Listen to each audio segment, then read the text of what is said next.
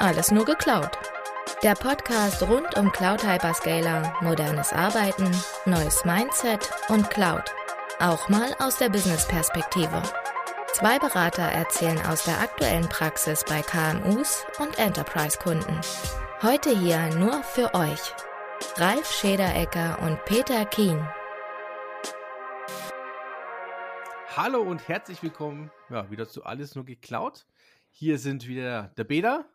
Ja, und der Ralf. Servus. Grüß euch. Wir haben es schon wieder nicht geschafft, gell? Aber wir waren jetzt einfach krank. Das muss man mal sagen. Wir haben es uns immer wieder vorgenommen. Jetzt hat Ende 2022, Anfang 23. Ich krank, du krank, beide krank. Ja, und zwar richtig krank. Tatsächlich, also nicht nur, wir waren nicht nur irgendwie mal ein bisschen mit Schnupfen oder Kopfweh im Bett gelegen. Da hat uns, wie hast du es so schön genannt, die Rüsselpest hat uns niedergestreckt. Aber so richtig. Und vor allem, wenn man sich überlegt, letzte Woche hatte ich ja die Short-Version davon. Ja, also einen Tag gemerkt, es geht los, gleich am nächsten Tag voll krank, den Tag drauf auch noch so dahin gerafft. Ja, und Tag danach, sage ich mal, an Tag 4 ging es auf einmal wieder. Also es war, ich nenne es mal faszinierend, ja. Aber tatsächlich davor Weihnachten ganz schlimm diesmal. Und ich muss auch sagen, tatsächlich, eigentlich müsste man wieder anfangen, Maske zu tragen, weil ich habe mir halt eine Grippe schön reingezogen, schön mit Fieber und Kopfgliederschmerzen und allem Möglichen im Bett gelegen. Menschen, ja. Das hat man halt 2,5 Jahre auch nicht gekriegt. Eigentlich ist es so vernünftig, bei jeder Menschenansammlung alles über 3 Personen, Maske auf, in öffentlichen Räumen und was weiß ich. Ja. Wir sind halt so blöd und so faul, gell? Aber hat, glaube ich, nichts mit blöd und faul zu tun, sondern es ist für uns, glaube ich, immer noch eine schwierige Abwägung zwischen, was ist dann in der zwischenmenschlichen Kommunikation gut und schlecht, weil wir entscheiden ja auch viele Aussagen nach dem, wie der andere reagiert, und wenn wir den anderen nicht sehen, ja selbst nicht gesehen werden, sind halt manche Diskussionen und manche Unterhaltung, glaube ich, schwierig.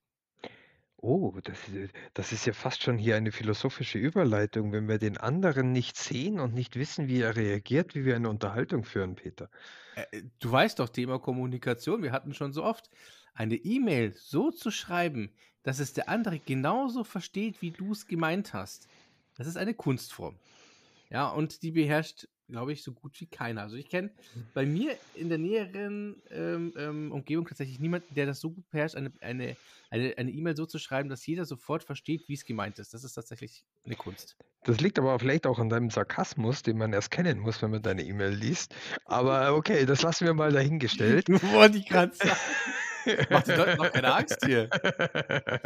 Nein, aber wir haben die Zeit genutzt, wo wir krank im Bett gelegen sind. Das muss man auch mal wieder sagen. Ja? Wir haben uns, glaube ich, wie gefühlt der Rest der Welt einfach mal unterhalten, aber nicht mit einem Menschen. Nee, wir haben die Next Level. Wir wissen nicht, wie der andere gegenüber sitzt, und wir sehen ihn nicht genutzt. Wir sind dem Hype im Bett verfallen, sozusagen, wie man es schon sagt. Und das ist eigentlich schon das war eine interessante Erfahrung, muss ich sagen. Ja, das ist richtig. Weil das lustig ist dir auch aufgefallen, du gibst was in dieses Fenster ein, du kriegst eine Antwort zurück und du fasst diese Antwort immer neutral auf. Also ehrlich gesagt war ich am Anfang erstmal enttäuscht. Weil ich tatsächlich die ersten Versuche, die ich gemacht habe, alle haben mir vorgeschwärmt, da gibst du nur ein, bau mir eine Homepage und dann kriegst du den Code raus und sofort kannst du irgendwie online gehen und es läuft alles. Also wenn man manche Medien gelesen hat, ist es mir schon so vorgekommen, als ob das Wundermittel wäre. Es war ja oftmals so beschrieben, dass du hier diese Seite nimmst und dann machst du, ja, und jetzt stellen wir den Code noch mal ein bisschen besser um, dass die Homepage noch blau ist und noch kotzende Einhörner von rechts durchs Bild fliegen, und zack, ist es fertig.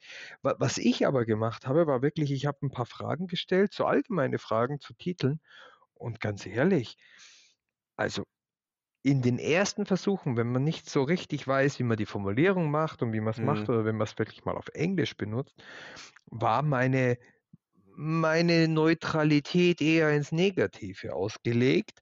Nichtsdestotrotz ist es ein schönes Spielzeug gewesen, wenn es denn mal funktioniert, gell? Ich muss aber auch ganz ehrlich sagen, ich habe mich da tatsächlich auch erstmal sehr, sehr einfach dran gewagt. Ja?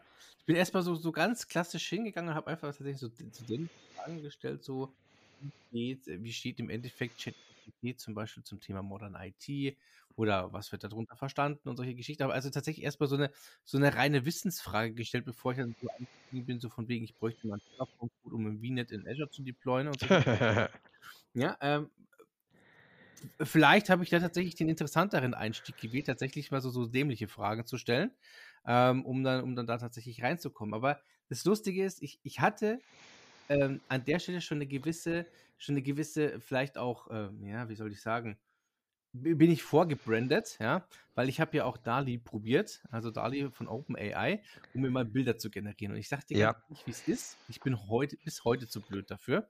Ja, ich habe mir schon mal für die ein oder andere Präsentation gesagt, komm, du schreibst jetzt mal rein, was du erwartest, ja, was du für ein Bild kriegst, und glaub mir, was ich da bekomme, aber definitiv nie, also wirklich nie das, was ich eingegeben habe.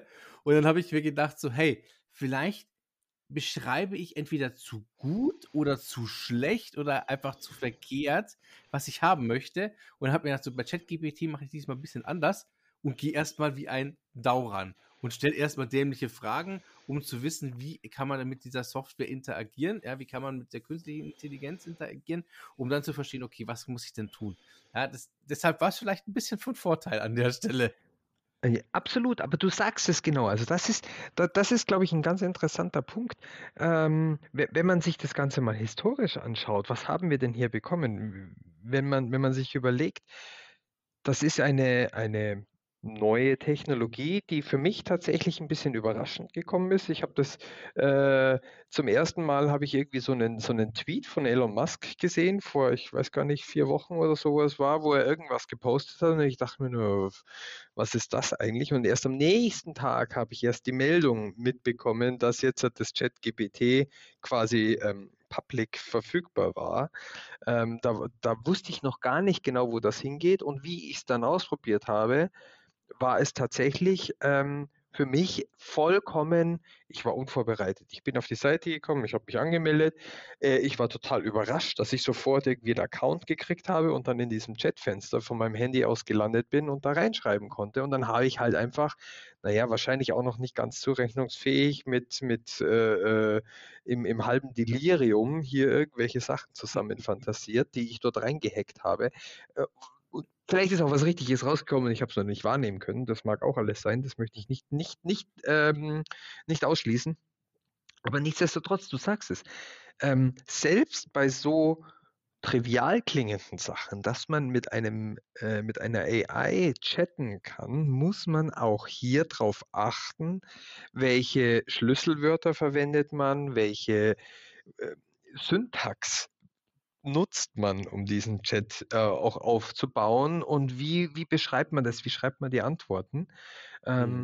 Nichtsdestotrotz eine durchaus spannende Geschichte, eine schöne Erfahrung, die man durchaus mal machen kann. Und machen sollte vor allen Dingen, meiner Meinung nach. Gut, aktuell ist es ja ein bisschen schwierig, ja, weil gefühlt seit Microsoft ja ChatGPT in Dings eingebettet hat, in Bing, ist gefühlt ChatGPT einfach nicht mehr verfügbar. Außer natürlich, du bezahlst dafür, weil aus dieser anfänglichen, hey, wir können das alle mal testen, ja, zwischendrin musstest du mal warten, musstest mal das Fenster aktualisieren und so weiter, war halt tatsächlich die Frage, wann setzen sie es um, wann machen sie Geld damit, ja. Mittlerweile kannst du ja die Accounts kaufen, ich weiß gar nicht, wie hoch das Pricing aktuell ist, habe ich gar nicht. Ja, da ist natürlich auch die Frage, inwiefern das eine gewollte Verknappung des Angebotes ist, um da ein bisschen auch den Hype auszunutzen, weil inzwischen, wenn man überlegt, ich glaube 4 Wochen ist das jetzt ungefähr her, von dem Zeitpunkt, wo es rausgekommen ist, oder vielleicht auch 3, wo noch jeder das gehört hat, inzwischen ist es ja bei jedem angekommen, in aller Munde. Also es gibt ja jetzt noch nicht einmal, das ist aus dieser Nerdblase oder aus dieser IT-Tech Early Adopter Blase ultra schnell, also wirklich überraschend. Wann hast du das letzte Mal eine Technologie gesehen, die neu rausgekommen ist, die wirklich so schnell zu so vielen Leuten, und selbst wenn Leute gar nicht wussten, ja. Genau, die wussten ja gar nicht, was ist dieses. Ich habe Fragen gekriegt, hey, hast du schon mal von diesem GPT gehört? von Leuten, die noch nie auch irgendwann mal mich auf irgendwelche Cloud-Services. Ich habe noch nie jemanden gehört, der sagt, du Schedi, ich war gestern in der Arbeit, was ist denn dieses Azure Active Directory oder irgend sowas? So eine Frage kommt ja nicht. Aber das ist richtig, ja. Aber da kamen wirklich Nachrichten bei mir an und sagen, oh, aber krass, hey, hast du das schon mal ausprobiert? Das ist ja der Wahnsinn. Ja, aber es ist erstaunlich. Also das ist, glaube ich, schon eine Errungenschaft. Das war schon ein Siegeszug, wobei ich jetzt auch schon wieder kritische Stimmen gelesen habe, die tatsächlich den Hype schon wieder ein bisschen dämpfen und überhaupt fragen, ist es das überhaupt wert gewesen? Und ist es überhaupt so was Tolles? Die den Hype ja nicht nur dämpfen, sondern die einfach meiner Meinung nach auch mal die richtigen Fragen stellen. Ja, weil das Problem ist, ich sage immer, ich nenne es ab und zu mal Apple-Prinzip, ja. One more thing, ja, da kommt was ganz Neues, Geiles raus, ja, Apple hätte das ganz groß auf seiner Messe angekündigt, als letzten Punkt ChatGPT, wenn sie sowas einbringen würden, hätten es dann so One more thing bezeichnet, ja, und was machen alle? Es ist neu, ich stürze mich da jetzt drauf, ich brauche das jetzt, ja. Ja, natürlich.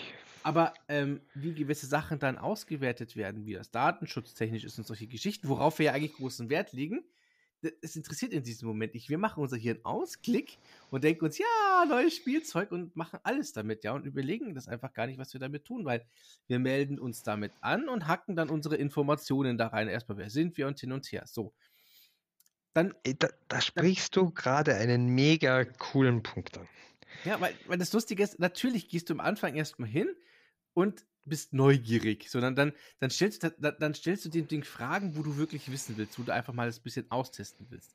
Aber irgendwann kommt dann diese Phase, wo du dir denkst, so, und jetzt stelle ich mal dämliche Fragen. Was macht denn so eine künstliche Intelligenz damit, ja? Weil, ja, und wie verknüpft und wie, ja, erstens mal lernt sie ja mit und sie lernt ja auch mit. In irgendeiner Form kann sie auch miteinander melden. E-Mail-Adresse, eine Connection herstellen. Wer bist du? Wo kommen die Anfragen her? Die kennt deine IP-Adresse, die weiß, von welchem Rechner, von welchem Browser aus du reingehst. Du gibst dir ja ein Riesenset an Metadaten mit und stellst dann Fragen. Wir haben jetzt über 20 Jahre hinweg haben wir gelernt, ach, so lange ist es gar nicht, mit Facebook zu kommunizieren und aufzupassen, was geben wir dort rein. Und auf einmal, innerhalb von 3 Wochen, vergessen wir alles, wie brainwashed, und hacken unsere Doktorarbeiten und unsere gesamten Familiensagas oder, um noch schlimmer tatsächlich, Firmeninformationen oder Daten von Kunden oder von Freunden oder von irgendwem in eine Eingabemaske, wo wir keine Ahnung haben, was dahinter, wie, wo passiert, wie werden die Verknüpfungen aufgebaut, was wird damit angefangen, wird das wie weiterverwertet, wo läuft das hin? Ja, also ich weiß es nicht. Ja, und vor allem die für mich interessante Frage ist ja, was passiert denn mit diesen Anfragen, die wir machen oder den Informationen, die wir da reingeben, ja? Weil ich denke zurück an eine Microsoft, ja, die doch damals diesen künstlichen, intelligenten Twitter-Bot hatte. Weißt du das noch? Ja, der auch gut, der ist doch irgendwie so ein bisschen leicht rechts abgedriftet. Er war rassistisch, er war frauenfeindlich. Okay, du sagst es ziemlich deutlich. Und so extremst aggressiv, dass ja Microsoft damals diesen Account einfach beendet hat, ja? Die mussten das kappen, ja. Ja, und warum denn einfach? Ja, das ist das, was mich halt, wo sich für mich die Frage stellt, was hat sich denn geändert? Ja, weil im Endeffekt eine künstliche Intelligenz lernt mit dem Input, den sie bekommt. So, das heißt, wenn ich dieser Intelligenz heute eine Frage stelle, Bing, Startseite, ja, hallo, ich brauche ein 3-Gänge-Menü, ich kriege 6 Leute, davon sind 2 Vegetarier, was soll ich denn kochen? So, also es ist ja zum Beispiel eine Werbung, die steht auf dieser Bing-Startseite, wenn du jetzt mal aktuell drauf gehst, damit bewerben Sie das, bitte geben Sie das ein, dann kriegst du was zurück. So. Aber die interessante Frage ist tatsächlich, also A, woher bekommt erstmal Bing die Informationen? Ja? Also das heißt, im Zweifelsfall ist es halt einfach chefkoch.de oder sonstiges, ja, wo er sich das halt einfach raussucht und fertig, ja. Also der überlegt da ja nicht viel, sondern er sagt halt einfach, das Ding ist als vegetarisch gekennzeichnet, also nehme ich das, ja. Ob das schlussendlich irgendwie zusammenpasst, ja. ergibt sich vielleicht dann sogar aus den Antworten, die unten irgendwo stehen, ja, als Kommentare dann auf dieser Webseite. So. Und vor allen Dingen, es wird nicht pauschal verifiziert. Es gibt ganz viele Berichte darüber, wo jemand ChatGPT eine Frage gestellt hat. ChatGPT macht tatsächlich nichts anderes, als nur aus deiner Frage eine Keyword-Suchanfrage umzustellen und macht dann mit einer AI wieder einen Antwortsatz daraus. Und ganz viele Anfragen haben dann beschrieben, erst nachdem sie dann gefragt haben, hey, das stimmt aber gar nicht, bist du dir da sicher? Dann kam zurück, oh, gut, dass du mich darauf hingewiesen hast, das stimmt nicht, eigentlich sollte es so heißen. Ja. Ist ja nicht so, dass wir das erst heute wieder erlebt hätten und dass Google wie viele Millionen gekostet hat? Oh, das hat sehr viele. Ich glaube, da können wir schon fast gar nicht mehr mit Millionen reden. Ich habe gerade den Google-Kurs mal offen gehabt. Also der war zum Beispiel, der war mal um 15.30 Uhr, wenn ich das so sehe, war auf 92 € und inzwischen ist er bei 88 €. Also 4 € pro Aktie, wo der runtergerauscht ist. Heute ungefähr 4,5% nach unten. 4,5% ein Aktienkurs, der nach unten rauscht, das ist, glaube ich, schon nennenswert. Das ist richtig nennenswert, vor allem, wenn es um Alphabet geht, weil war ja tatsächlich Alphabet an der Stelle, sogar so ein Mutterkonzern auch noch, ja. Ist natürlich auch so ein Thema, aber das ist halt auch wieder faszinierend. Aber ja, das Lustige ist, wir gehen davon aus, dass wir das einfach glauben können, was da drinnen steht. Und das fand ich auch extrem faszinierend, dass Leute halt auch einfach das für bare Münze genommen haben, ja. Und wirklich dann erst von Leuten, die Berichte kommen mussten, die gesagt haben, hey, das, was ihr da erzählt, stimmt gar nicht, ja. Und das war bei ChatGPT nichts anderes. Natürlich, ja. Aber was war das Besondere an ChatGPT? Ja, ChatGPT, hallo, das ist ja eine Open Beta, ja. Also im Endeffekt, ja. Also, dass da nicht alles stimmt, ist doch klar. So, und dann geht Microsoft hin und sagt, ja, wir haben das jetzt aber schon in unsere Google-Suche, in unsere Bing-Suche. So weit sind wir schon, genau. In unsere Bing-Suche integriert, ja, wo ich dann einfach sagen muss so, naja, aber im Endeffekt ist das so intelligent, weil das, was ich da zurückbekomme, ist ja nicht grundprinzipiell richtig, ja. So, wahrscheinlich, wenn du in dieser Testgruppe drin wärst, um diese neue Bing-Suche zu testen, dazu musst du dich ja auch anmelden und du brauchst erstmal wieder Ding, ja. Wenn du dann da drinne bist, ja, dann kann es natürlich immer noch sein, dass vielleicht dieselben Fehler immer noch auftreten. Aber das Lustige ist, warte ganz kurz, Alphabet bringt es raus und sagt, hey, wir haben hier Bard, was im Endeffekt ja auch eine Open Beta ist, ja. Aber alle denken, hey, das muss funktionieren. Ja, die bringen das ja als Produkt raus, also muss das jetzt sofort funktionieren. Wo ich mir dann einfach denke so, nö, weil ist im Endeffekt genau dasselbe wie ChatGPT, aber es bringt Google raus, also muss es ja funktionieren und deswegen stürzt der Aktienkurs um 4% ab, weil es nicht geht. Und da sind wir wieder genau bei dem Problem vom Anfang, wo wir gerade gesagt haben, wenn so ein Service so schnell in eine Personengruppe oder irgendwas eindringt, die aber gar nicht die, ja, jetzt sind wir wieder so ein bisschen bei so einem Thema, was ich in letzter Zeit viel zu häufig höre, die den Reifegrad nicht haben, um etwas zu nutzen. Das heißt, sie können überhaupt nicht bewerten, wie die Informationen sind, ob sie richtig sind, ob sie falsch sind. Das ist ja so ein bisschen wie Medienkompetenz, die uns sowieso an ganz vielen Ecken fehlt. Und also uns als Gesellschaft, nicht jetzt persönlich, sondern wirklich allen. Da kann man Strich durch alle die Weltbevölkerung ziehen. Medienkompetenz ist etwas, was wir wirklich verlernt haben, durch die schiere Masse an Angeboten, die wir gar nicht alle richtig einsortieren können. Wenn wir etwas auf einer Seite sehen, die uns einigermaßen vertrauenserweckend anmutet oder jemand sagt, dass sie vertrauenserweckend sind, wie viele von uns überprüfen dann noch, ob das wirklich so ist, sondern sie glauben es. Ja, richtig. Wobei Glauben sowieso immer so eine schwierige Geschichte ist. Meine Mutter hat dann auch immer gesagt, Glauben heißt nichts wissen. Und da ist genau der Punkt dahinter. Da entstehen dann eigentlich die richtigen Probleme. Nicht ChatGPT ist ein Problem, sondern die Leute oder die falsche oder die leichtgläubige Handhabung von solchen Sachen. Das ist das Gleiche, wie wenn ich in TikTok einfach irgendwas poste und weiß ja gar nicht, wer sieht die ganzen Sachen alles. Oder in irgendwelchen anderen Plattformen. Da sind wir aber schon, da gehen immer diese roten Lichter an Datenschutz. Du darfst da keine Fotos, poste keine Fotos von deinen Kindern, versuche das nicht da reinzubringen, bring keine privaten Informationen rein. Und bei sowas ist es dann auf einmal wieder vorbei. Und tatsächlich ist dann auch noch mit diesem Ganzen, jeder wollte irgendeine Doktorarbeit machen. Jetzt heute kam wieder eine Meldung, schafft ChatGPT das bayerische Abitur. Und ich auch denke so, ChatGPT hat doch hier eine Stelle als Senior Developer bei Google bekommen mit irgendwie, keine Ahnung, 108.000 Salary im Jahr oder sowas.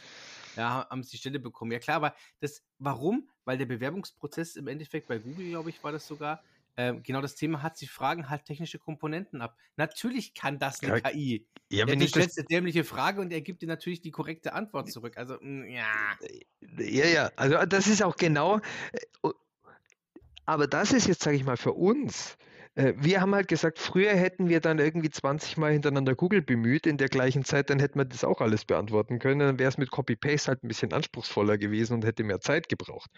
So haben wir es halt gleich aufbereitet und konsumierbar gekriegt. Der große Fortschritt ist ja nur, dass die Antworten konsumierbar aufbereitet sind. Richtig, ja. Das macht es ja eigentlich auch so gefährlich. Tatsächlich, was ich aber gesehen habe, ich habe einen schönen Trick auch gesehen, wo die Fähigkeit der AI aufhört, und zwar bei Logik. Logik kann ChatGPT nämlich gar nicht oder nur durch Zufall oder nur durch Hinweise oder so. Und zwar hat jemand bei ChatGPT den typischen neuen Live, gab es ja früher, gibt es das überhaupt noch? Weiß ich gar nicht, gibt es glaube ich nicht mehr. Doch.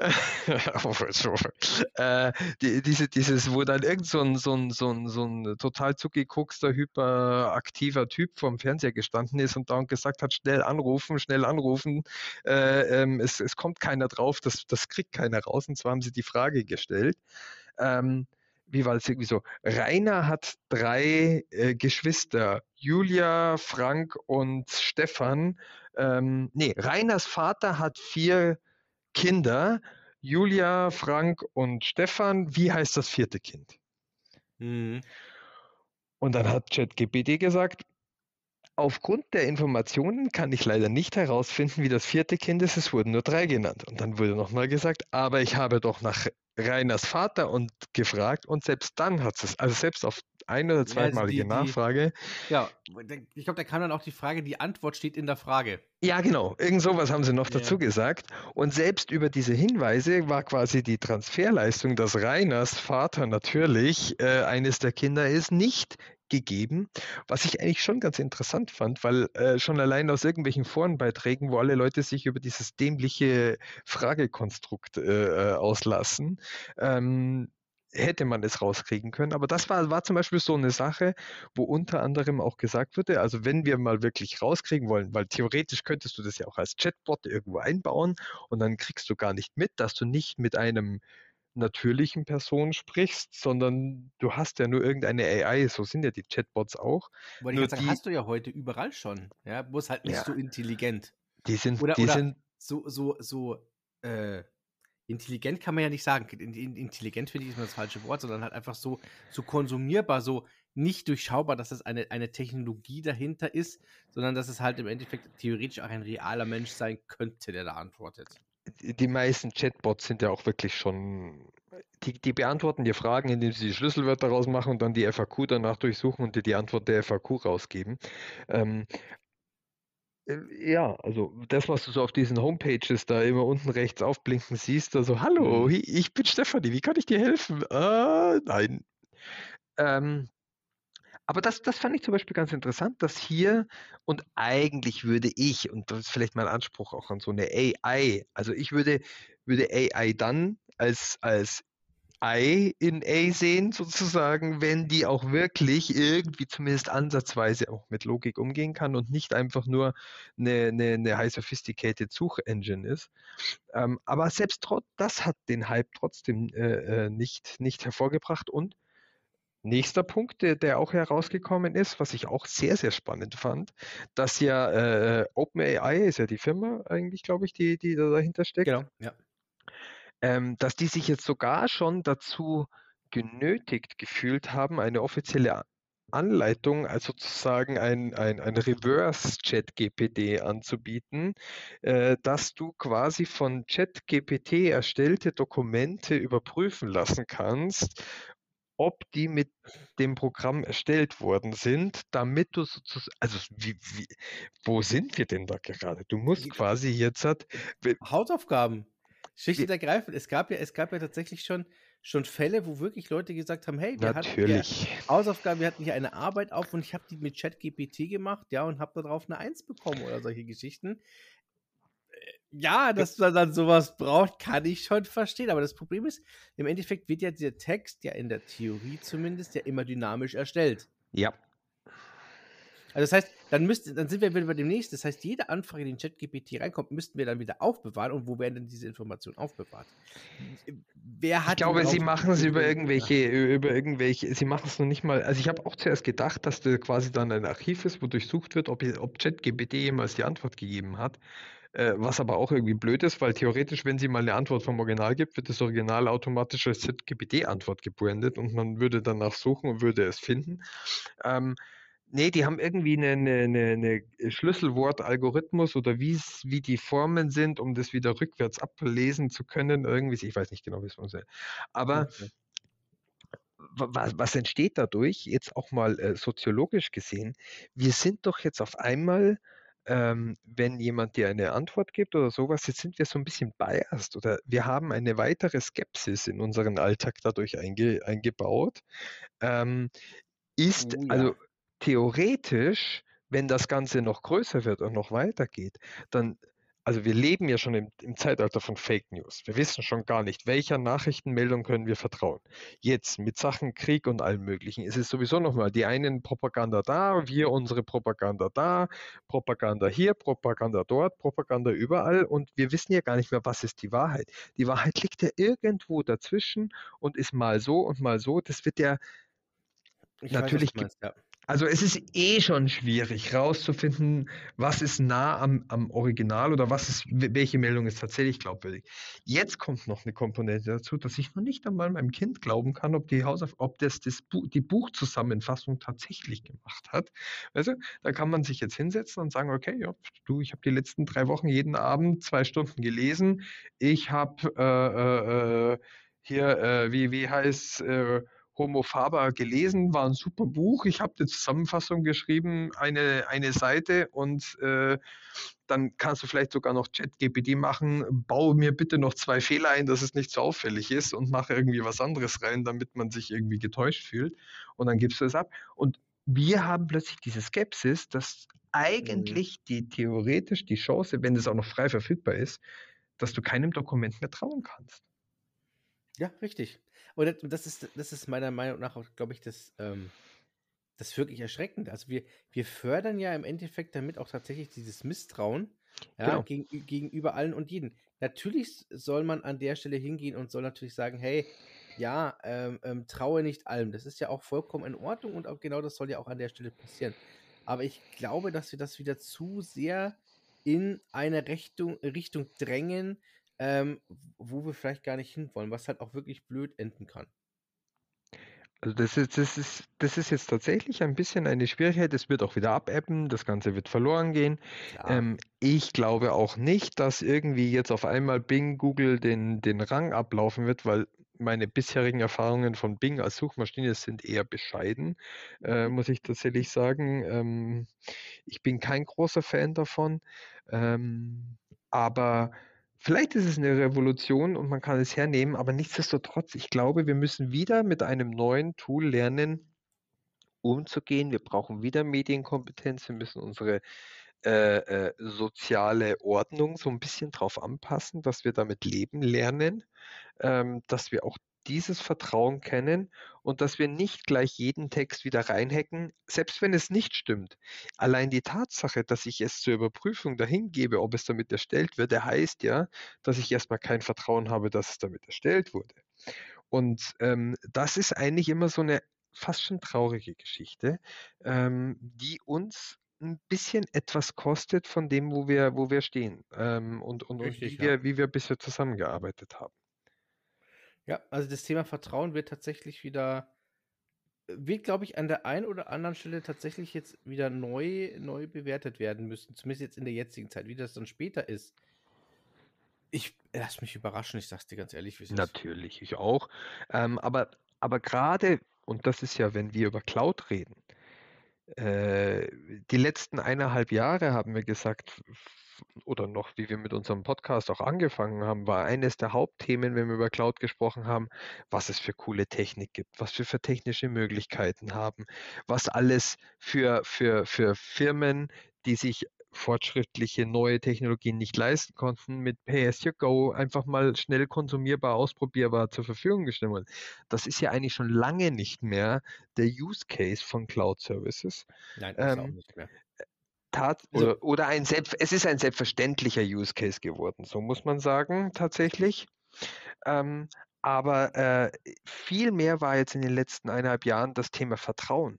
Und du glaubst gar nicht, wie viele Kunden ich inzwischen habe, bei denen nicht mehr große Public Cloud Hyperscaler überhaupt die erste Wahl sind, sondern die überlegen, Sovereign Cloud als eine echte Alternative zu haben, weil hier tatsächlich das Vertrauen wichtiger ist als die Leistung, die sie dort kriegen. Gerade durch politische Sachen oder Themen ist Vertrauen eigentlich das Thema geworden. Welche Daten kann ich welcher Cloud anvertrauen? Was passiert mit meinen Daten irgendwann mal in der Zukunft? Was passiert wirklich damit? Wie sicher sind sie? Ich rede jetzt nicht von irgendeinem Hacker, der rangeht. Also das ist nicht das Vertrauen, von dem ich rede. Würde ich auch gar nicht reden an der Stelle. Sondern es geht wirklich darum, wir sind tatsächlich schon so weit, dass wir hier über politisches Vertrauen reden. Und da heißt nicht, sind wir bei Azure in einer europäischen Cloud oder in einer Telekom-Cloud oder whatever, sondern hier geht es noch globaler, wo die Leute tatsächlich inzwischen so weit sind. Sovereign Cloud heißt wirklich, ich will im Worst Case sogar einen deutschen Anbieter haben, der an einem deutschen Standort unter deutschen wirtschaftlichen, also juristischen Regelungen Hardware betreibt, auf denen ich meine Daten ablege. Im nächsten Schritt ist es dann eher europäisch. Unser Lieblingsthema Gaia X, wo wir eigentlich auch lange gehört haben,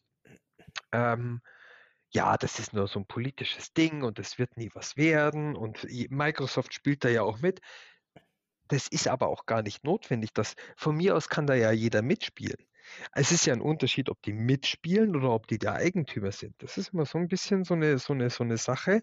Wenn ich die aber trotzdem bei dem Gesamtkonstrukt ausschließen kann, aber nur bei Teilen einem Konsum von Microsoft Services, wenn ich sie will, anklinken kann, aber im Rest könnte ich die zum Beispiel komplett rauslassen, dann ist es für eine Geschichte, wenn ich eine gewisse Klassifizierung von Daten habe, für mich eine größere Möglichkeit, im Sinne eines RZs keine Co-Location zu machen, kein eigenes RZ zu betreiben, in ein Managed Hosting zu gehen und hier etwas betreiben zu können. Und jetzt kommt auf einmal irgendwas daher, wo wieder dieses Vertrauen in Cloud-Services, noch sind wir nicht so weit. Aber ich glaube, die Gefahr besteht, und ich hoffe, es wird nicht eintreten, aber es besteht die Gefahr, dass dadurch das Vertrauen in den Wahrheitsgehalt von Cloud-Services, in den, was passiert mit den Daten? Ich meine, Microsoft ist auch nicht unbedingt für die Transparenz, die sie mit ihren Services haben, berühmt. Ach, sag's jetzt du. Nee, ich glaube, das sag ich nicht. Ja, nein, da hast du vollkommen recht, ja. Und jetzt kommt gerade, wo wir bei vielen Kunden, also das ist das, was ich ja auch merke, wo wir viel gekämpft haben, ihnen das Vertrauen mit Zertifizierungen, mit Schutzmechanismen, mit viel Aufwand, der ja da gemacht wurde, mit Verschlüsselungsmethodiken und so weiter, wieder ein Vertrauen, es wird ja pauschalisiert. Wir haben ein Vertrauen in die Cloud gebracht. Und jetzt kommt ein Cloud-Service daher, der mittelfristig das Potenzial haben könnte, Vertrauen zu schädigen. wie es gerade eben Alphabet passiert ist. Also was ist der eigentliche Schaden? Der eigentliche Schaden ist ja nicht, dass die da eine falsche Meldung rausgegeben haben. Der Schaden ist, dass sie einen Service haben, wo die Leute sagen, hey, der funktioniert nicht, dem vertraue ich nicht. Das wollte ich gerade sagen. Also das ist tatsächlich wegen dem Vertrauensverlust, der entstanden ist, weil man gesagt hat, hey, wenn ein Service rauskommt, dann muss der doch funktionieren, der muss doch sicher sein, der muss doch sofort konsumierbar sein in einem fertigen Status. Ja. Und dieses Vertrauen in Anführungszeichen ist halt tatsächlich immer ein größeres Thema, was einfach oft unterschätzt wird, ja. Und die Leute sind heute, glaube ich, auch nicht immer in der Lage zu verstehen, was bedeutet das, wenn es in der Public Beta ist oder wenn es Public irgendwie getestet wird, der Unterschied zu Dingen. Wir sind einfach gewohnt, etwas zu konsumieren, und das, was wir konsumieren an der Stelle, muss dann einfach fertig sein und es muss einfach funktionieren. Ja, und das ist aber, dass das nicht der Fall ist in diesem Moment, ja. Ja, dass man einfach sagt, hey, in dem Fall könnt ihr das einfach testen, aber nehmt es jetzt bitte nicht für 100% bare Münze, haben wir meiner Meinung nach auch verloren. Also zum Teil, nicht jeder, nicht alle, aber wir sind es einfach gewohnt, einen Dienst zu konsumieren und zu erwarten, dass der genauso funktioniert, wie wir uns das vorstellen und dass der zu 100% produktiv irgendwo eingesetzt werden kann. Ja, also ich glaube, da gibt es ja Mittel und Abwege. Wir werden das Gleiche wieder, ich stimme dir vollkommen zu, wie gesagt, ich sehe das als ein Risiko des Ganzen an. Ich glaube, die Vorteile müssen wir gar nicht groß aufzählen. Wir sind ja da auch immer so ein bisschen kritisch hier bei uns im Podcast. Aber theoretisch müsste man dann in einer zukünftigen Version, das gab es ja auch mal, ich kann mich erinnern, es gab mal sowas, so grüne Häkchen bei Suchanfragen von Trusted Sites oder von verifizierten Anbietern, sodass man Suchanfragen gelernt hat, einzuordnen, ist die Seite safe oder ist die Information überprüft worden. Vielleicht muss es hinter diesem ChatGPT einfach noch einen zweiten Mechanismus geben, wo jemand dahinter hängt, ja, das ist eine verifizierte Aussage, die wurde, was weiß ich, da kriegst du dann, wenn du da drauf drückst, kriegst du irgendwie 3 Seiten, wo das quer geprüft wurde, und dann hast du die Sachen dran und dann steht da drin, ja, laut Seite A, B, C, die liefern alle 3 das gleiche Ergebnis, drum ist die Wahrscheinlichkeit, dass die Antwort richtig ist, zu so und so viel Prozent richtig. Klar, wird kommen, bin ich eigentlich recht sicher, dass es irgend sowas geben muss.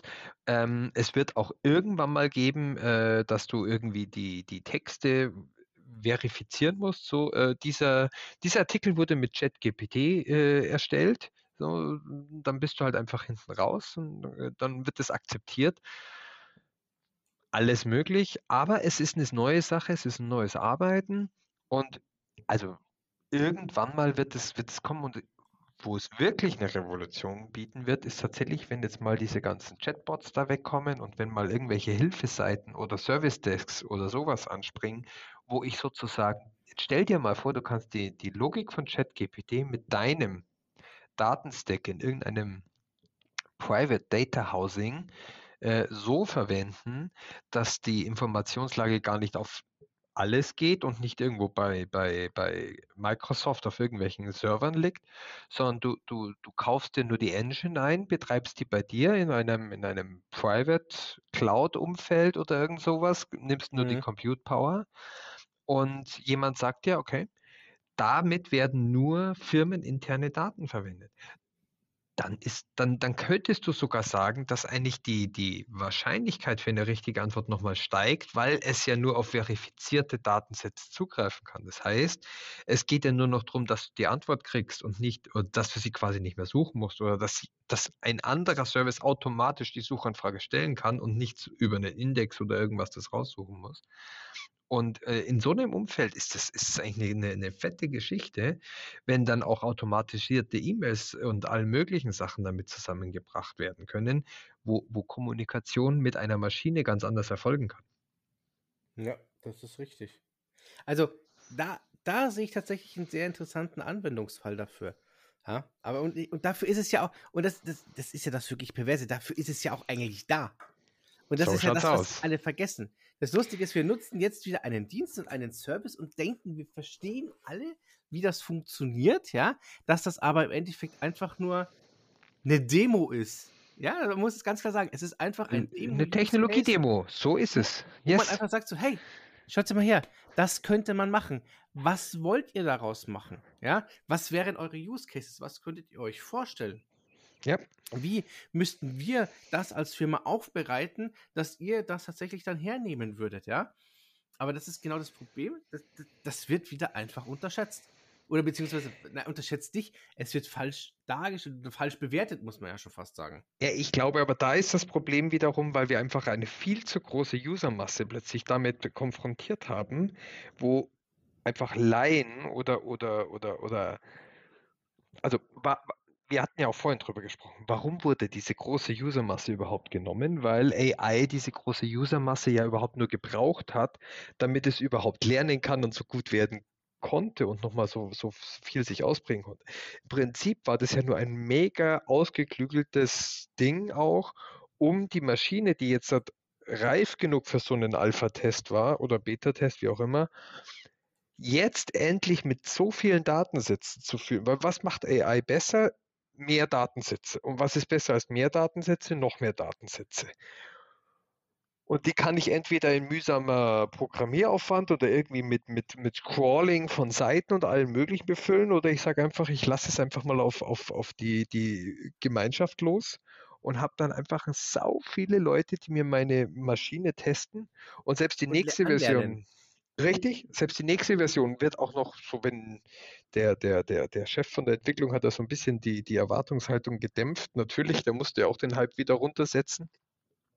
Aber eigentlich war das nur ein mega ausgeklügelter Marketing-Gag, und natürlich hat das Microsoft wieder für die Werbung für Bing benutzt, auch wenn es noch gar nicht nutzbar ist, geht trotzdem jeder jetzt auf Bing und will sehen, wie die Seite ausschaut.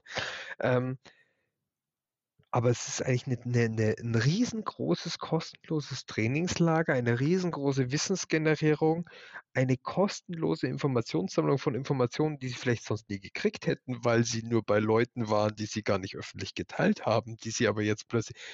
Ich meine, ich weiß nicht, wie viele dieser Testanfragen auch wirklich einfach so verfügbar waren für jeden, die da reingemacht wurden von irgendwelchen MIT-Doktorarbeiten oder von irgendwelchen Anfragen von, du hast es von Google gesagt, ja, diese ganzen Informationen, die wurden ja quasi for free durch kostenlose Manpower alle in diesen Data Lake reingepusht.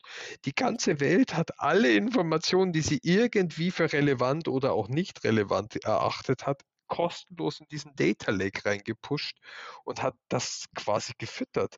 Also eigentlich jeder Entwickler reibt sich die Augen und denkt sich, boah, geil, ey, Big Data Assets best. Und dann auch noch mit Verknüpfungen, mit welchen Fragestellungen man auf welche Themen sitzt. Was da für Metadaten daraus generiert wurden, was da alles zusammenwächst, ist ja einfach Wahnsinn. Das ist geil eigentlich, gell? Also du kannst es eigentlich gar nicht besser machen, um einfach zu sagen, dass du genau solche Software voranbringst, indem du sie einfach in der Public Beta setzt und sagst, hier, Leute, probiert sie einfach mal aus. Und seien wir uns mal ganz ehrlich, das ist ja auch kein neues Thema. Überleg dir mal, wie viele an der Stelle tatsächlich heutzutage in Azure oder in AWS in der Public Beta immer Sachen ausprobieren und testen, ja, wenn ich da an Azure Virtual Desktop denke, damals auch Windows Virtual Desktop, ja, wie viele es ausprobiert haben, und das erste, was sie festgestellt haben, war, hey, irgendwie bräuchten wir da mal ein geiles grafisches User-Interface, wie könnten wir das denn eigentlich machen? Und dann gab es dann die ersten Microsoft-Partner, die sich da hingesetzt haben und mit PowerShell was gedoktert haben, ja, yep. Vorne eine schöne GUI, hinten PowerShell at its best, ja, oder dann auch Citrix gesagt hat, hey, stimmt, da haben die recht, da müssen wir was Geiles machen. Das können wir doch irgendwie bei uns einbetten und solche Geschichten. Das ist total lustig, was da so alles entstanden ist, ja, obwohl das einfach immer noch eine Open Beta war, wo schon die ersten Kunden produktiv auf diesem Ding liefen, wo ich mir dachte so, okay, ist mutig, kann man machen, es läuft ja auch stabil, ja, das schon, aber es kamen halt immer viele Beschwerden, ja, aber es ist ja nicht so managebar und du kannst es nicht so anschauen, und ich denke mir so, ja, ist ja auch eine technische Demo, die er da gerade produktiv einsetzt. Aber das ist, glaube ich, sogar noch die nächste Sache. Wenn du das jetzt mit einer fancy App verbindest, dieses ganze Tool, die noch irgendwie mit so einem jugendlichen Hype-Ding und irgendeinem Geist oder irgendeinem Vogel oder was auch immer man so mit so Apps versieht, verpackst, Und dann kommt die raus und dann muss ja noch nicht mal klar sein, dass da jetzt ein ChatGPT im Hintergrund dahinter ist, sondern ich habe das jetzt halt, irgendwie da drin. Ja, auf einmal wird das ein Hype und geht rund. Und zwar noch mehr als wie nur eine Homepage, auf der du dich umständlich anmelden kannst, die in 3 Farben gehalten ist oder irgend sowas. Ja, du hast vollkommen recht. Also ich glaube, das wird noch eine spannende Reise und dieses Tool wird uns sehr, sehr lange noch in unterschiedlichsten Varianten begleiten. Und es wird auch sehr spannend. Ich meine, Bard wird ja jetzt nicht das letzte gewesen sein, wo hier andere Sachen kommen. Da gibt es mit Sicherheit ganz, ganz viele schöne Sachen, wie sich das weiterentwickelt. Und im Endeffekt, langfristig, profitieren wir davon.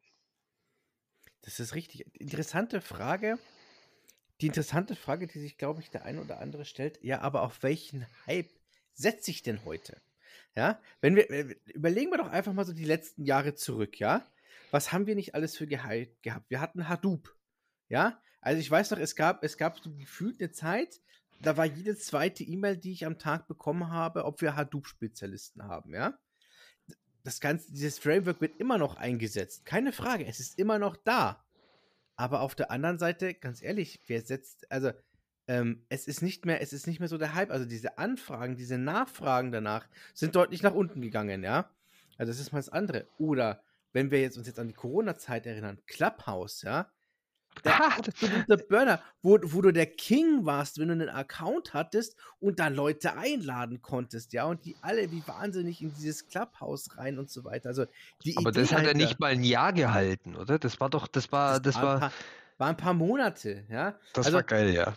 Aber man muss sagen, es war eine interessante, also die Idee dahinter fand ich super, ja. Und ich habe das auch eine Zeit lang wirklich gemacht, aber effektiv. Es ist kein Instagram geworden, es ist kein neues Discord geworden oder ähnliches, ja, sondern es war halt einfach ein Hype, der meiner Meinung nach einfach zur richtigen Zeit kam, aufgrund dieser Corona-Thematik. Natürlich. Dass du halt einfach mal eben schnell so joinen konntest, mitreden konntest, in Kontakt gekommen bist, mit anderen sprechen konntest, aber ist halt immer genau die Frage, setzt man da drauf, ja. Auf der anderen Seite, muss man ganz klar sagen, gibt es auch solche Trends wie Public Cloud-Anbieter, die daraus entstanden sind, also Infrastructure as a Service, Plattform as a Service-Dienste, ja. Heutzutage eine SQL-Datenbank zu nutzen, war früher auch ein Hype, zu sagen, hey, ich habe jetzt eine SQL-Datenbank, da muss ich nicht mehr viel machen, ich muss mich bloß um die Daten und die Security kümmern, ja. Aber alles, was dahinter ist, das ganze Cluster, die ganze Verfügbarkeit macht jemand anders für mich. Natürlich, ja. Und deshalb ist, glaube ich, immer die Frage A, wie kommt man an solche Trends? Und B, wie kann man entscheiden, welcher Trend ist verfolgenswert, nenne ich es jetzt einfach mal. Ja? Also ich glaube, das ist, wenn ich überlege, du hast gerade Clubhouse angesprochen, den habe ich mal gekonnt ignoriert. Es gab ja sogar bei uns im Team, in der Arbeit, so ein paar Bestrebungen, da sowas zu machen, die mich nicht interessiert haben. Es muss aber auch zustehen, dass meine ersten Kontakte mit Clubhouse eher mit einem, wie hieß es, Hirse-Hitler oder dieser Attila Hildmann und wie sie alle hießen, die da ja in Clubhouse irgendwelche Ranz abgelassen haben. Das war tatsächlich, ich habe dann erst in zweiter Iteration bei uns im Chat irgendwie gelesen, dass ihr da drin seid. Aber woran erkenne ich, ob ein Hype gut ist? Ich glaube, erstens mal, wenn mich etwas interessiert, ist mir der Hype egal. Wenn ich für mich ein Interesse habe, dass das ein Thema ist, wo ich mich damit beschäftigen will. Das ist zum Beispiel, was ich auch ganz vielen Leuten sage, die sagen so, ist das ein Hype oder ist das kein Hype? Soll ich mich damit beschäftigen oder nicht? Ja, ist doch egal. Du kannst auch richtig viel Spaß bei einem Thema haben, das kein Hype ist, aber es ist was dir Bock macht. Und es wird immer Leute geben, die, wenn du das nutzt und wenn du damit was reinsteckst und Spaß dran hast, das zu entwickeln, dann wirst du damit auch groß. Es gibt ganz viele Themen, das sind Leute damit groß geworden und die haben irgendeine Scheiße gemacht, die hat nie jemanden interessiert, und aber weil sie sich damit so lange beschäftigt haben, ist es dann von denen mit ihrem Können oder mit der ganzen Sache ein Hype geworden. Und ich glaube, die wichtige Sache ist, erstens mal, man sollte nicht nur auf Hypes schauen.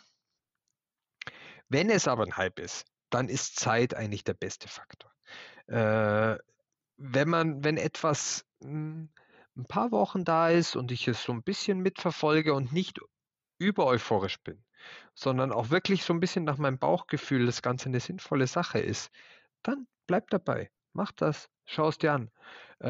Ich weiß nicht, wie die rein logisch ist es so, dass ganz viele Sachen, die keines Hypes würdig sind, heute noch existieren. Und es gibt ganz viele sehr coole Erfindungen in der IT, wo ohne mir ersichtlichen Grund nicht mehr existieren, die aber eigentlich einen Hype wert gewesen wären, die aber irgendwie nicht aufgenommen wurden. Die waren dann entweder zur falschen Zeit veröffentlicht, haben das falsche Publikum gehabt, haben irgendein falsches Branding dabei gehabt. Man weiß es nicht.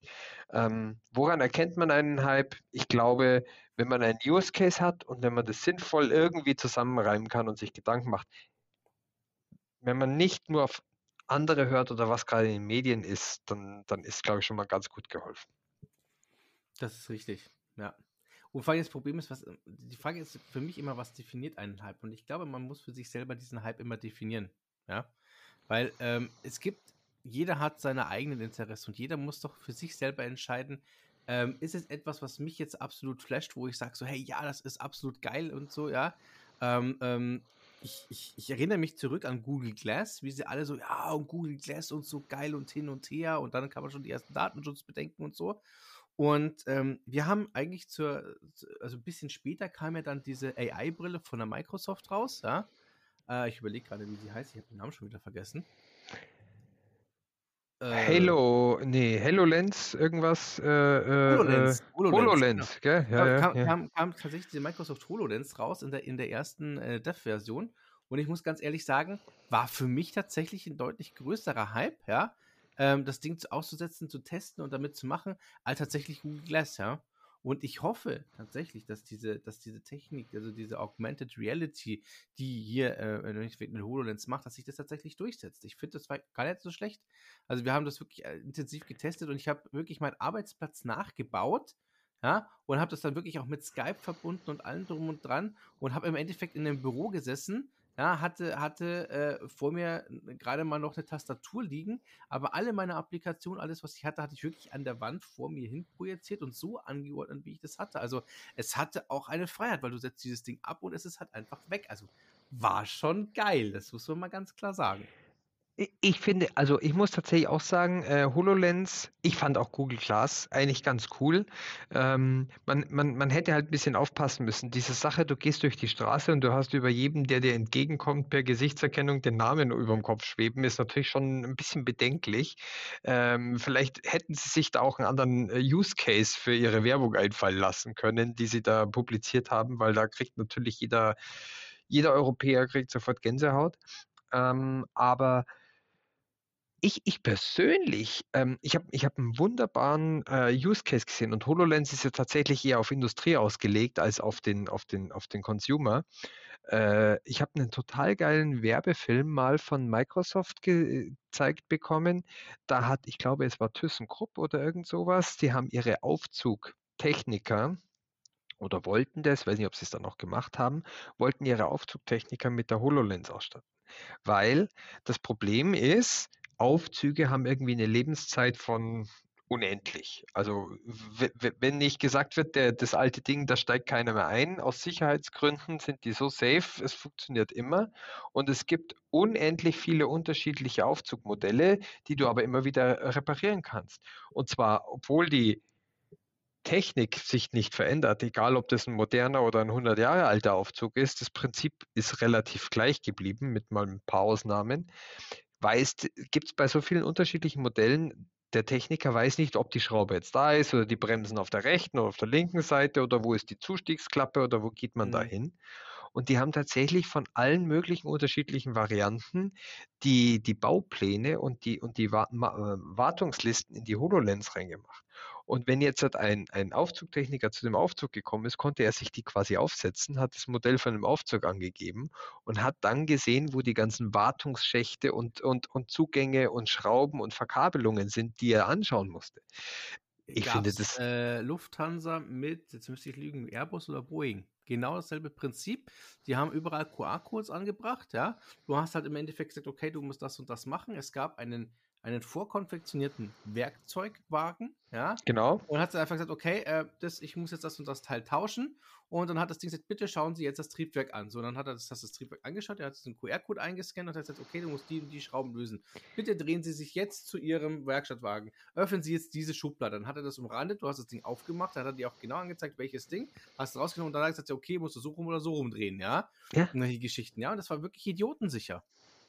Ja, aber das ist ja das, was in Fertigungen auch eingeführt wurde, wo, wenn du in so Fließbänder schaust, da kommen ja auch unterschiedliche Modelle bei dem gleichen Arbeiter vorbei und da gehen dann die Klappen auf, wo er genau ein Teil, das ist mit einem Gewichtssensor, da nimmt er dann die Schraube raus von dem Motor und der kann gar nicht in die falsche Box greifen, weil alle anderen Boxen mit den Schrauben für den Diesel und für den Benziner, die sind gerade zu, nur die eine Schraube, wo gerade der eine drin, die er braucht, geht auf. Das ist natürlich ein stationäres System, da brauche ich mir keine Brille aufsetzen. Wenn es aber ein mobiles System ist, wo ich als Techniker hingehe, also ich finde den Use Case total geil, hat man, glaube ich, in den letzten Jahren nichts mehr davon gehört. Es hat sich, weiß ich nicht, in der Industrie vielleicht in einzelnen Nischen durchgesetzt, aber es ist nicht wirklich irgendwie ein Hype geworden. Das wäre tatsächlich so ein Beispiel gewesen, wo ich mir denke, warum eigentlich? Also auch jetzt hat im Sinne von, wir machen immer mehr online und sowas. Ich war heute in einem Workshop zusammen mit 17 Leuten. Wir waren in so einem großen Saal, da war dann so eine Video-Wall, wo Bilder und Teams und alles Mögliche zusammengekommen ist. Aber man musste mit einem Mikro oder wenn man mit den Leuten gesprochen hat, dauernd durch diesen Saal gehen. Da waren dann irgendwie so 7 oder 8 Tische gestanden. Und jedes Mal, wenn ich dann mit den Leuten, denen das Mikro reichen wollte, zu denen gegangen bin und mit denen gesprochen habe, hatte ich natürlich keinen Blick auf die Agenda, auf das, was jemand im Teams-Chat geschrieben hat, ja, das heißt, wir haben für jede dieser Teilaktionen haben wir immer jemanden abstellen müssen, der da eigentlich nur gestanden ist. Wir hatten einen Moderator, der den Chat angeschaut. Wir hatten jemanden, der hat die Slides weitergeklickt. Wir hatten jemanden, der hat dann geschaut, was kommt als nächstes dran oder wo ist noch ein Input gewesen. Jetzt mal angenommen, ich hätte das irgendwie so in einem rechten Auge gehabt, dass ich automatisch die Fragen aus dem Chat mitgekriegt hätte oder mir da auch die Agenda oder irgendwelche Informationen da reinlegen hätte können. Dann hätte man so eine Veranstaltung ganz anders aufbauen können. Dann hätte man vielleicht die Videowall nochmal anders einsetzen können oder da was hernehmen können.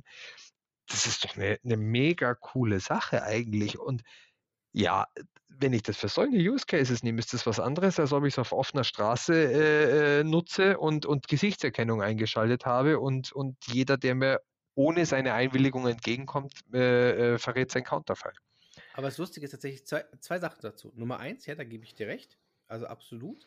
Ich glaube, dass tatsächlich, dass diese Themen, warum kommen die in die Industrie? Weil die Industrie manchmal tatsächlich bereit ist, einfach mehr Geld dafür auszugeben. Dann wird das Ganze tatsächlich auch irgendwann mal preislich interessant. Bezahlbar, ja? Richtig, ja. Dann wird es einfach bezahlbar, sodass du das tatsächlich auch einfach dann ins Zuhause bringen kannst. Das ist mal Punkt 1, ja. Der Punkt 2, wo du gesagt hast, hier, dann taucht der Name über den Kopf auf und so weiter, kenne ich, ja. Und zwar, es gibt einen Film, der heißt Anon. Und da ist genau dieses Thema, da haben die im Endeffekt, halt, wie gesagt, diese Augmented Reality implantiert und nehmen das tatsächlich halt im Endeffekt über so einen Sensor wahr. Und da geht es halt einfach darum, dass einer tatsächlich diese Wahrnehmung hackt, ja, und dann Leute damit umbringt, ja, und dann auf der Flucht vor der Polizei ist, ja. Und der denkt dann zum Beispiel, hey, da steht eine U-Bahn im Bahnhof, ja, und will halt einsteigen. Gibt bloß ein Problem. Da steht keine U-Bahn, sondern die fährt gerade erst rein. Ja, und solche Geschichten. Also das sind dann wirklich so Themen, wo ich mir halt so denke, ja, ist dann vielleicht die nächste Generation. Genau, Link zum Film, wen es interessiert, posten wir nachher auch mal unten rein. Ist ein total lustiger Film, einfach mal zum Anschauen. Etwas dystopisch vielleicht an der Stelle vom Aufbau her, aber es ist wirklich Wahnsinn, wenn du dir überlegst, der kommt da wirklich in so eine Bude rein, die eigentlich an sich relativ runtergeranzt ist, ja, aber per Schnippen im Endeffekt sich dann halt so eine schöne Virtual Reality Dings drüber legt, ja, und auf einmal hast du halt dann die Luxusbude. Oder auch so, er geht halt durch diese Straßen durch und sieht halt überall Werbung. Und auf einmal siehst du so Cut, anderer Schnitt von außen, wirklich in der Außenperspektive, auf einmal ist das alles weg. Der hat diese Information auf einmal gar nicht mehr. Er sieht diese Werbung und diese direkte Ansprache nicht und so. Also ist schon extrem faszinierend. Das erinnert mich an ein Buch. Ich überlege gerade, da ist ein Zukunftsbuch. Ich weiß gar nicht, ob das im Unsterblichkeitsprinzip ist oder ich glaube schon. Und zwar kommt da einer in eine Stadt und wundert sich, dass dauernd überall Werbung ist. Oder Futurama hatte es auch schon. Da hat sich der Fry beschwert, dass er in der Nacht von neuen Unterhosen geträumt hat. Und dann hat er auch gesagt, wieso? Es gibt schon seit 250 Jahren, dass die Werbung direkt in einen Kopf implantiert wird. Oder dass Werbung in die Träume eingespielt wird. Das ist doch ganz selbstverständlich. Und dort auch, da wurden tatsächlich über irgendwelche Strahlen oder so, da hast du das als 3D-Bild gesehen, wenn die Werbung quasi, die wurde dir direkt in deine Wahrnehmung auf deinen Sehnen hingebeamt sozusagen. Da sind wir noch ein bisschen weg, glaube ich. Aber ich glaube, es gibt eigentlich so viele Sachen. Wir haben halt leider, wir leben in einer Welt, da wird fast nur Schindluder gedroht. Wir müssen vorsichtig sein, wir müssen aufpassen. Wir haben es bei ChatGPT gerade schon besprochen, wie die Skepsis, wie das Vertrauen zurückgeht. Jetzt stell dir mal vor, du hast so eine Brille auf und was da passieren kann, wenn du dich auf die verlässt und wie du damit umgehst. Auf der anderen Seite haben wir es im Auto auch schon, dass wir das Head-Up-Display haben und da werden uns irgendwelche Informationen hingemacht und ja, Bing, die Leute auch nicht da drauf. Ja, klar. Ja. Also, ganz ehrlich, das hast du ja heute schon. Wenn du dir heute ein neues Auto bestellst, ja, was bestellen sich die meisten Leute mit rein? Ein Full Digital Cockpit. Habe ich? Frag mal, ich natürlich auch, ja. Aber du setzt dich natürlich rein und denkst dir, klar, logisch, was hat der Autohersteller davon, wenn er halt einfach hingeht und sagt, das ist nicht die richtige Anzeige. Das heißt, ich denke, ich war 50, es blitzt und dann kriege ich ein Strafmandat mit 70, ja. Aber die andere Frage, die man dann natürlich wieder stellen könnte, ist, ja, wer hat denn da vielleicht doch was davon? Welcher Hacker? Ja, und solche Geschichten. Also, darüber will man nicht nachdenken, glaube ich. Nein, ja? Nein, weil dann muss man wieder mit dem Eselwagen durch die Stadt fahren. Und selbst dann muss man sich auch denken, wer klemmt dem Esel eine Kastanie unter den Schwanz? Und dann geht er mir durch und dann baue ich so auch einen Unfall. Also ich glaube, irgendwie sind wir von keiner Technologie oder egal wie man sie führt, sicher, dass wir da keinen Schaden nehmen oder Unfälle bekommen. Das ist wichtig. Also, wie gesagt, manche Sachen, ja, wir müssen tatsächlich an der Stelle einfach schauen, wie sicher ist das, was wir da tun. Wir müssen mit einer gewissen Skepsis rangehen. Glaube ich, noch abschließend zu sagen ist auch, wenn wir einen Hype mitmachen, ja, dann ist es vielleicht einer für uns, aber vielleicht nicht einer für den Rest der Welt. Ja, also jeder sollte selber entscheiden, was ist für ihn ein Hype. Und ich glaube auch noch, das Allerwichtigste ist, manche Technologien, glaube ich, müssen manchmal erst reifen, bevor sie zum Hype werden. Genau. Manchmal ist es ist definitiv wert, einen Hype sich anzuschauen und ihn mit Vorsicht und Spaß zu genießen. Aber lasst euch nicht von dem Hype blenden, sondern nutzt euren Verstand und eure Gefühle, eure Kompetenz, nutzt eure Medienkompetenz. Und dann kann man auch jeden Hype, selbst wenn es dann irgendwann mal sich rausstellt, dass es keiner ist, zumindest im Nachhinein mit einem lachenden Auge sehen. Vollkommen richtig. Ralf, wir haben es geschafft. Stunde ist wieder um. Verdammt, eine Stunde schon wieder geredet. Ja, das ist ganz schlimm, gell? Und die Leute. Peter, mit dir verfliegt einfach die Zeit. Das ist wunderbar. Ich hoffe, ihr da draußen seht das auch. Jawohl. Was kommt denn jetzt wieder? Es kommt natürlich das, was immer kommt. Lob, Fragen, Kritik, Wünsche. Ihr wollt mal mit uns zusammen vielleicht auch tatsächlich in der Folge mitmachen. Schreibt uns an. Kommentare, E-Mail, Twitter, Facebook, LinkedIn. E-Mail, redaktion@cloud-podcast.de. Sind wir natürlich auch gerne erreichbar. Facebook und solche Geschichten. Wie immer die ganzen Links, auch der Link zu dem vorhin genannten Film Anon zum Beispiel, findet ihr dann einfach wieder hier in dem Beitrag auf LinkedIn, auf Facebook, Twitter und sonstiges. Folgt uns einfach an der Stelle und dann gibt es doch die Garantie, dass es uns nicht als ChatGPT gibt, sondern wir allen unseren Content live in unseren Köpfen generieren. Ich wollte den Tweet doch erstellen lassen über ChatGPT. Mann! Okay, 150 Zeichen kriege ich, glaube ich, noch so noch hin. Ah, die haben doch jetzt auch schon wieder das Limit aufgeweicht. Wir können uns jetzt einen grünen Haken kaufen, wenn du willst. Nein, das Thema fangen wir jetzt nicht an. Nein, gut. Ich habe kurz überlegt, aber da steigen wir sicher ein, weil es ist nochmal eine Stunde hinten dran. Es hat mir mal wieder Spaß gemacht, schön mit dir zu plaudern. Jetzt bleiben wir gesund und dann kommen wir in 14 Tagen wieder. So schaut's aus. Und in diesem Sinne, bis zum nächsten Mal. Servus. Pfiat euch.